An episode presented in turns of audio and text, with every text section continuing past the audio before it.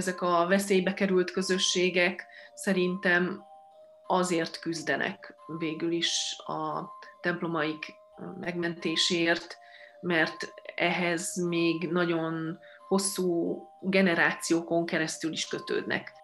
Nagyszüleik, a dédszüleik vérrel, verejtékkel, a saját adományaikkal, fizikai munkájukkal járultak hozzá ahhoz, hogy ezt a templomot megépítsék.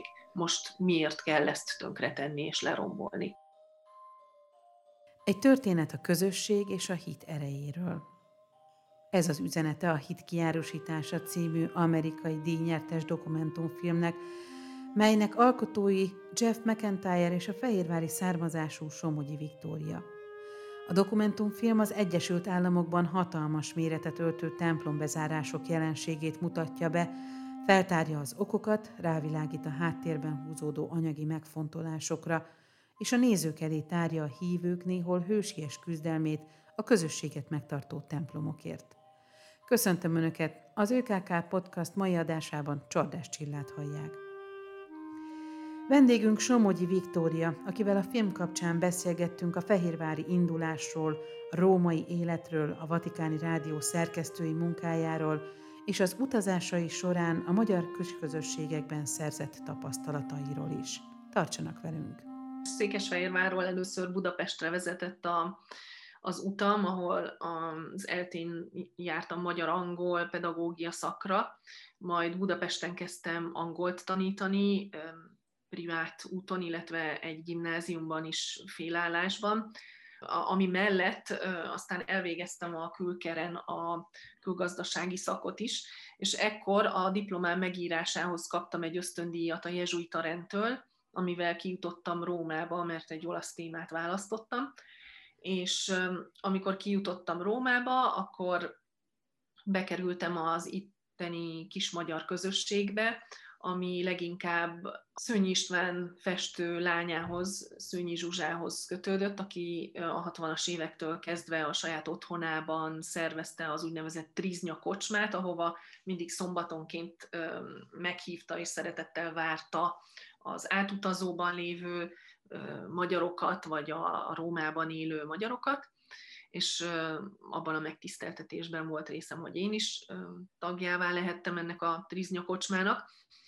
Zsuzsa pedig a Vatikáni Rádióban dolgozott már nyugdíjasként, és 2004-ben egy fiatal jezsuitának Párizsban kellett folytatnia a tanulmányait, és kerestek valakit a helyére, át kellett gyorsan venni a, a munkáját, és így kerültem végül is a Vatikáni Rádió magyar szerkesztőségébe, ahol azóta is dolgozom, ez most már 16 éve. A Székesfehérvári Somogyi Viktória újságíró a Hit kiárusítása című amerikai díjnyetes dokumentumfilmjét mutatták be Szent István hitoktatási és művelődési házban a hét elején. Viktóriával úgy beszélgetünk, hogy digitális technikát hívva segítségül ő Rómában, én Székesfehérváron. Hogyan született meg ez a film, mi is volt a kiinduló pontja? A film kiindulási pontja az, igazából az egész projektnek ez volt a az indító motivuma, hogy az amerikai útjaim során, amikor nyaranként a szabadságomat ott töltöttem, minden évben felkerestem a magyar közösségeket is, amerre jártam, és nagy meglepetéssel tapasztaltam, hogy milyen fontos szerepet töltenek be a helyi templomok, plébániák az ott élő magyar közösség számára. A legnagyobb bevándorló közösségek, vagy hullámok idején, 19. század vége felé, 20. század eleje, trianoni békediktátum után vándoroltak ki nagyon sokan, illetve a, az első világháború után, ami ugye egybes, egybeesik ezzel, és a második világháború után, majd 56-ban. Tehát a leges, legelső bevándorló hullámok templomokkal már megépültek a magyar templomok, és ezek a templomok gyakorlatilag szociális hálót biztosítottak az odaérkezőknek, mert a mm, bevándorlók nem csak a lelki életük ápolása miatt fordultak a katolikus, protestáns templomokhoz, illetve a zsidó közösségek zsinagógáihoz, hanem azért is, hogy a megérkezésükkor munkát keressenek, munkát találjanak, valójában szállást, elhelyezést és bármiféle segítséget, ami ugye egy új országba kerüléskor nagyon fontos. Ez a szerepük valójában a mai napig megmaradt ezeknek a templomoknak, és amikor kezdtem látni a 2000-es első évtized vége felé, hogy egyre több ilyen magyar templom bezár, és elvesztik a közösségek a saját találkozási helyeiket, vallási értelemben is, úgy éreztem, hogy a Vatikáni Rádió közönségén túl még egy szélesebb közönséghez is szeretném elvinni ezt a témát, mármint a templom bezárások tragédiájának és követ, pusztító következményeinek a, a bemutatását így indult aztán ez a projekt. A történetben többek között a Clevelandi Szent Imre templom közösségét ismerjük meg. Az utazásaim során elsősorban New Yorkban, Washingtonban, és aztán a nyugati parton jártam, de a 2010 körül mm, érkeztek hozzánk a Clevelandi Szent Imre templomból levelek, segítségkérő megkeresések, mert hogy ugye mm, abban a folyamatban voltak, amit aztán a, a, a film is bemutat, tehát hogy elvesztik és bezárják a templomukat.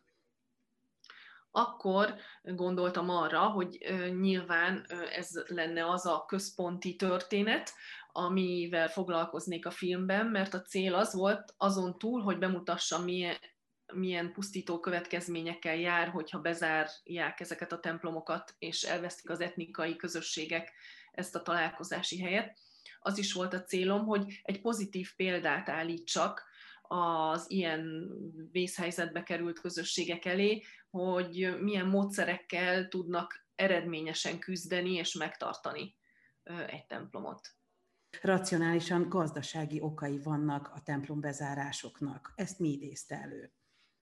A templom bezárások azok nem feltétlenül a kis etnikai bevándorló közösségek ellen irányulnak, mint például a magyar, vagy lengyel, litván, akármilyen nemzetiséget említhetnénk itt, hanem alapvetően az amerikai katolikus egyházban lévő folyamatok hatására olyan lépésekre kényszerülnek az egyházmegyék előjárói, tehát a püspökök és az érsekek, hogy racionalizáljanak és átszervezzék az egyházmegyéiket.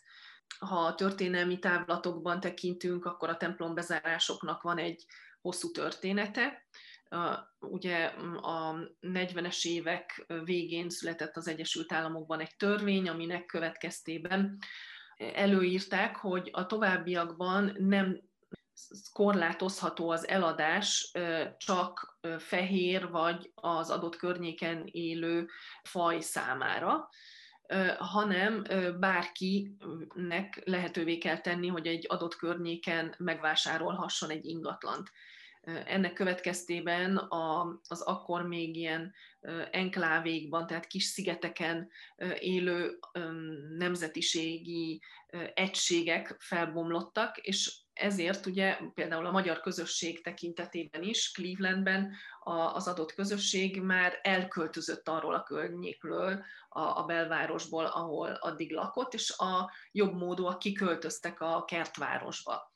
És ennek következtében ugye a közösség már nem volt ott a, az adott templom környékén, és hát vagy nem járt vissza, és ennek következtében bezárták a templomokat. Tehát akkor, akkor is elindult egy ilyen folyamat, de akkor mondjuk átvették más vallási közösségek, tehát mondjuk katolikusból, vagy evangélikus, vagy más protestáns, vagy új új evangéliumi közösségek kapták meg ezeket a templomokat, aztán utána a 80-90-es években a gazdasági átalakulások miatt, amikor a termelés nagy része külföldre került, ezért a nagy iparvidékek elnéptelenedtek, ez ugye érintette a Clevelandi és a, a kanadai határ északkeleti, tehát az Egyesült Államok északkeleti részén, a kanadai határ környékén levő iparvidékeken élő magyarokat, akkor is bezártak nagyon sok templomot, és aztán a 2000-es évek során a harmadik hullámban pedig jelentős szerepet játszott az egyházi szexuális visszaéléseknek a következményei,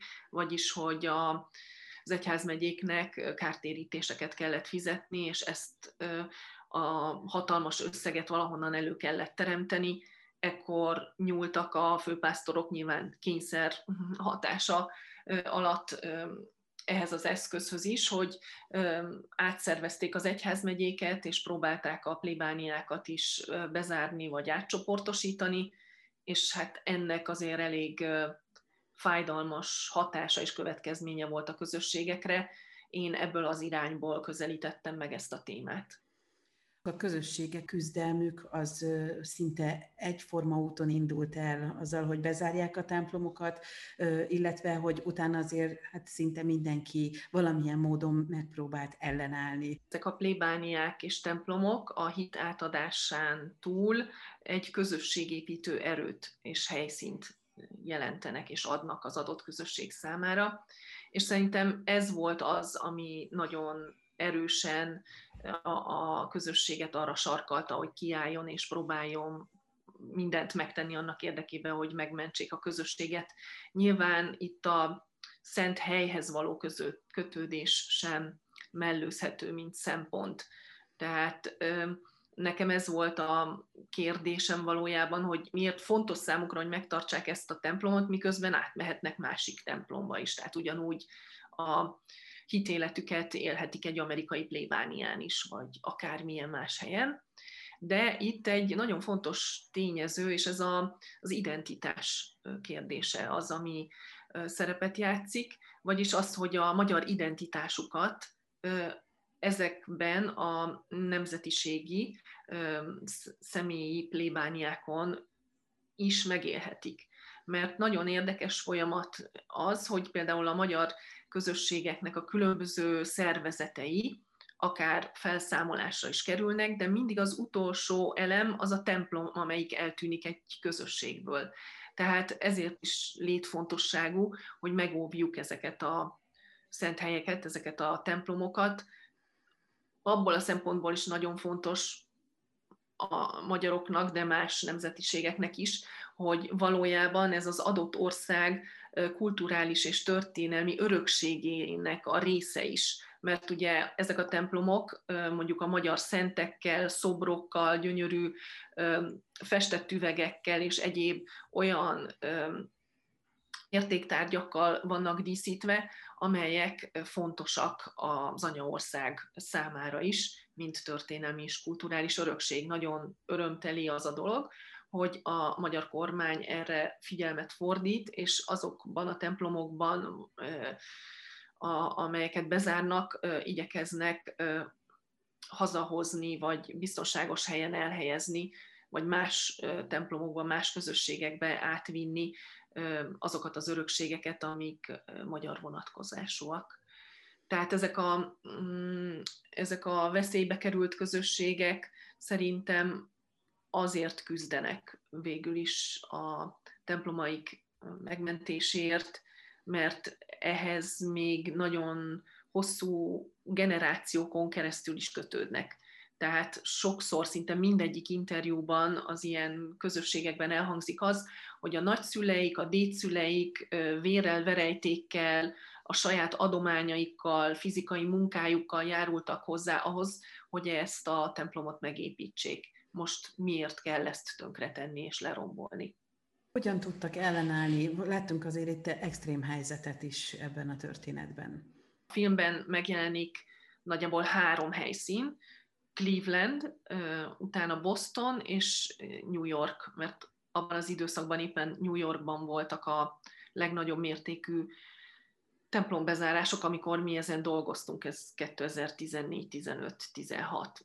Mm, ugye a Clevelandi történet a tízes évek, tehát 2010 körüli történet, Boston pedig 2006. Így bemutattuk a folyamatot. Tehát ugye a bostoni események során volt a legnagyobb mértékű a felháborodás a hívek körében. Itt talán háttérinformációként annyit el kell mondani, hogy ugye Bostonban 2006 elején a Boston Globe című újság oknyomozó is, újságírói, vagyis a Spotlight csoport publikálta azokat az információkat, miszerint a Bostoni főegyház megyében milyen egyházi szexuális visszaélések voltak az évtizedek során, és hogy azokat hogyan tusolták el.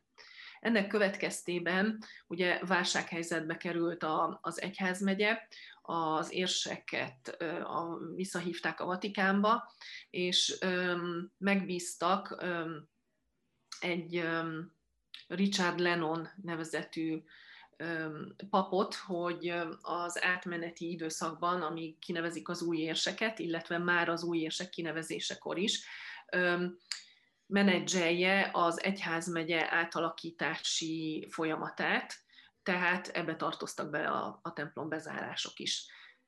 Na most, amikor elkezdték a templom bezárásokat, 83-85 templomot terveztek bezárni és átalakítani, ami óriási felháborodást keltett a hívek körében. Ugye egyrészt azért, hogy ugye milyen visszaélési történetekre derült fény, másrészt pedig az, hogy ennek következményeként ismét a híveken csattan az ostor, tehát, hogy még a templomaikat elveszik tőlük azért, hogy sikerüljön kifizetni ezeket a visszaélési kártérítéseket.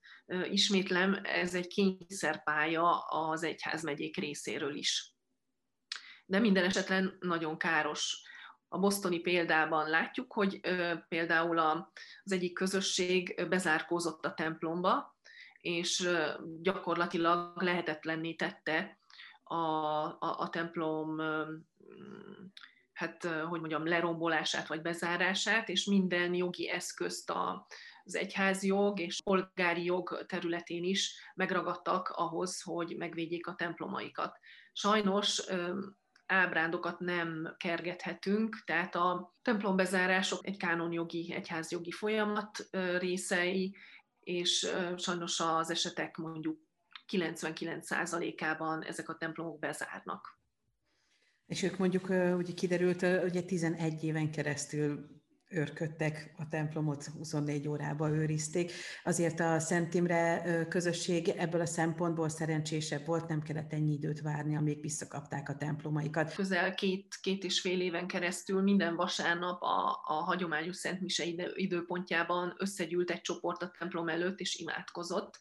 Ugyanez folyik a mai napig az egyik New Yorki templomban, ami olasz bevándorlók által épített templom volt a, a Manhattan közepén. A mai napig minden nap összejönnek, és a rózsafüzért imádkozzák este a, a templomuk előtt, annak érdekében, hogy visszakapják. Sajnos erre már nem nagyon lesz lehetőségük, mert az érsekség átadta a, az egyiptomi keresztény bevándorlóknak. Ami Clevelandben talán segítségükre volt, hogy nagy számban közösen több plébánia fordult a, a Vatikánhoz, fellebezett a Vatikánhoz a templomuk megmentése ügyében. Ugye ott Clevelandben több mint 55 templomot akartak bezárni, ennek volt része három magyar templom is, a Szent Erzsébet, a Szent Margit és a Szent Imre ebből a Szent Erzsébetet szerették volna csak meghagyni, a Szent Imrét és a Szent Margitot bezárni, a Szent Margit templom be is zárt, és azóta azt lerombolták. És ekkor plébániák összefogtak, megkeresték egymást, és elindítottak egy ilyen közös akciót, úgymond.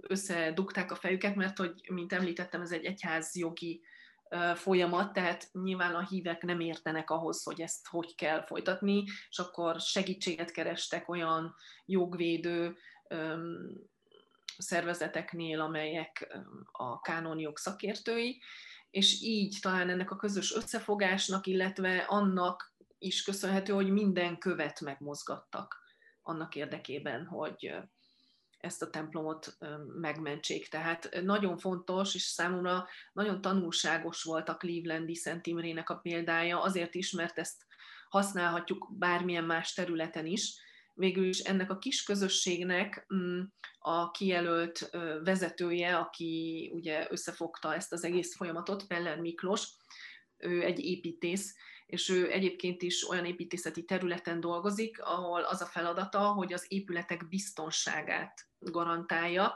és itt is nagyon érdekes volt, hogy a, mégis az építészeti tudását átvitte egy más területre, és itt is mindent elkövetett azon a téren, hogy biztosítsa a, a templomnak a megmentését. Tehát nagyon fontos az, hogy egy, egy közösség kinevezze saját maga mm, számára a megfelelő embert, és gyakorlatilag abba az az ember stratégiai és minden szempontból egy irányba összegezze a különböző energiákat. Tehát a Szent Imre közösség sem feltétlenül egy mindenben egyetértő közös, közösség, mint ahogy minden közösségben vannak különböző vélemények, csak ott sikerült a közösségi érdeket az egyéni érdekek fölé helyezni. És ugye ez vezetett végül az eredményes stratégiához. Én úgy éreztem, hogy más területen is ezt alkalmazhatjuk az életben, és ezt érdemes a magyar közönség, illetve a nemzetközi közösség elé is tárni. Visszakapták a templomot, de akkor meg egy olyan dolog merült fel, hogy elvesztették a papjukat. Viszont kaptak egy fiatal, agilis papot, aki, aki aztán mi ott búcsúzunk el a közösségtől, hogy, hogy a jövőt jelentő fiatalokat behozza, hogy, hogy megtelik élettel újra a templom. Ez azóta is így van? Ez e, azóta is így volt, egészen most nyárig, amikor Mezei András atyát visszahívták Magyarországra, a saját egyházmegyébe, a Veszprémi érsekségbe, és igazából a magyar közösség, tehát a Szent Imrének a közössége pedig megkapott egy új magyar atyát, aki a Clevelandi egyházmegyének a papja, ő egyébként a felvidékről származik, és um, kánonjogi végzettsége van, az egyházmegyénél ilyen státusban dolgozik, és emellett ellátja most a Szent Imre lelkipásztori szükségleteit, illetve a Szent Erzsébet templomét is. A Szent Erzsébet templom az amerikai kontinensen az első magyar templom, magyar építésű templom, az 1880-as évekből származik, úgyhogy ez a két templom közössége most már egy éfor, és ugyanaz a lelkipásztor, Mezei András atya is ellátta a Szent Erzsébetet. Hát ez egy nagyon szomorú hír volt számomra, hogy tényleg ebből a végtelenül fájdalmas és küzdelmes folyamatból végre egyensúlyt talált ez a közösség, és egy, egy új reneszánsz alakult ki, tényleg élettel telt meg a plébánia, olyan régi és elhalt kezdeményezéseket is újjáélesztett Mezei András atya, mint például a, a, a Magyar Fesztivál, ami augusztus 20-a köré szerveződik, Hát reméljük, hogy a, az új plébános is tovább viszi ezt a nagyszerű hagyományt, és tovább támogatja a kis magyar közösséget Clevelandben, ilyen értelemben a katolikusokat a Szent Imre és a Szent Erzsébet plébánián. Folytatást terveznek-e? Több mint 40 interjút készítettünk a, a dokumentumfilmhez, de mivel ugye 50 percet kellett végül is összehoznunk ebben a témában, nem volt lehetőség arra, hogy minden interjú alanyt megszólaltassunk, vagy néhányból is csak egy-egy mondat, két mondat került be a, a, a dokumentumfilmbe, és hát emiatt ugye sajnálnánk, hogyha ez kárba veszne, mert nagyon sok értékes információ található ezekben a beszélgetésekben, úgyhogy most éppen az utóélet egyik vágánya ez, hogy egy könyv összeállításán dolgozom az interjúk felhasználásával, és valójában az a cél, hogy egyfajta ilyen hát segédkönyvet hozzak létre, az ilyen veszélybe került magyar, illetve bármilyen más közösségek számára a kötet angolul és magyarul fog megjelenni, éppen azért, mert hogy nem csak magyarokat érint ugye az Egyesült Államokban, vagy Kanadában, Európában, Ausztráliában, Új-Zélandról is érkeznek megkeresések hozzám. Tehát, hogy ez egy egyetemes probléma a katolikus egyházon belül.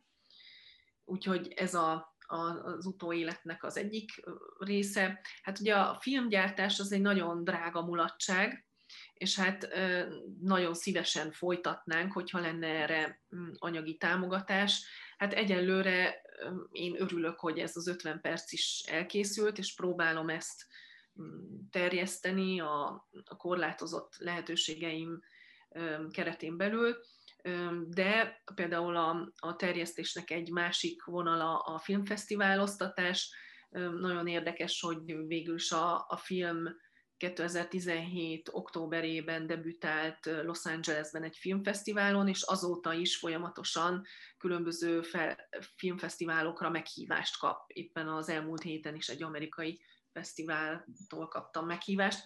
Tehát ez mondjuk örömteli, hogy az utóélete is ilyen gazdag és élő. Hát ennek ugye az a szomorú oldala, hogy ez azért is van így, mert hogy a templombezárások folyamata nem hogy kihalóban van, hanem felerősödőben. Különösen most ugye a Covid járvány következtében is, amikor bezártak a templomok, nincsenek bevételek, súlyos helyzetbe kerülnek ezek a, az amerikai plébániák. Ugye azért is, mert ellentétben Magyarországgal vagy Európa számos országával az Egyesült Államokban a vallási közösségek nem kapnak állami támogatást, mindenki önfenntartó, így a plébániák is, tehát hogyha az adott kis közösség nem tudja anyagilag és minden más szempontból fenntartani a plébániát, akkor az automatikusan bezár. Igyekszem követni a, az amerikai eseményeket, amennyire tudom, és hát nagyon érdekes új útkeresések is folyamatban vannak az Egyesült Államokban, a templombezárásokra való válaszadásként a alulról jövő kezdeményezések egyre színesebb tára kerül elénk, tehát a hívek különböző formában próbálnak megtenni mindent a templomaik megmentése érdekében, itt említhető meg, hogy, a nem, hogy nem régiben jött létre egy, egy alapítvány, amelybe egy indiai orvos tett bele egy millió dollárt Kuwaitból, hogy ennek az alapítványnak a segítségével elinduljon egy olyan folyamat, miszerint a, az adott helyi közösségeket anyagilag is támogatják, hogy visszavásárolhassák a templomaikat, és azt utána ugye fent tudják tartani. Nyilván ez az egy millió dollár sok mindenre nem elég, de egy kezdő lökést ad ennek az indítványnak, és valószínűleg ösztönz, ösztönöz majd más jómódú katolikusokat is az Egyesült Államokban, hogy csatlakozzanak ehhez. Ezen túl van egy másik kezdeményezés, amit úgy hívnak, hogy mass mob, de ugye a mass mint mise, és nem mint tömeg. Tehát ez a kezdeményezés, hogy tehát egyes városokban, városnegyedekben, ahol bezártak vagy bezárásra kerülnek régi 100-150 éves templomok, akkor kulturális programokat kezdenek szervezni az ott élők, ennek keretében mondjuk komoly zenei koncerteket tartanak, akkor ebből ugye a bevételekből megfinanszíroznak egy felújítást, hogy ugye ne kelljen bezárni a templomot, vagy hétvégenként idegenvezetést tartanak, ahol az idegenvezetők bemutatják a templom történetét, ami ugye az adott városnak a kulturális és történelmi öröksége is, és akkor ezekből a befolyt összegekből szintén hozzájárulnak a templom fenntartásához. Illetve Washingtonban van egy ilyen kezdeményezés, hogy egy magá, szintén egy orvos megvásárolt összefogva másokkal egy templomot, amit már korábban felszámoltak, eladtak, és egy cég használta raktárként. Visszavásárolta ez a néhány katolikus személy, felújították, visszaállították eredeti szépségébe a régi templomot, és akkor fordultak az egyház megyéhez, hogy akkor próbálja lelkipásztorral is ellátni, vagy valamiféle módot találni arra, hogy ott a közösség újra létrejöhessen. Tehát nagyon érdekes figyelni azt, hogy milyen magánkezdeményezések törekednek arra, hogy megmentsék azt, ami menthető.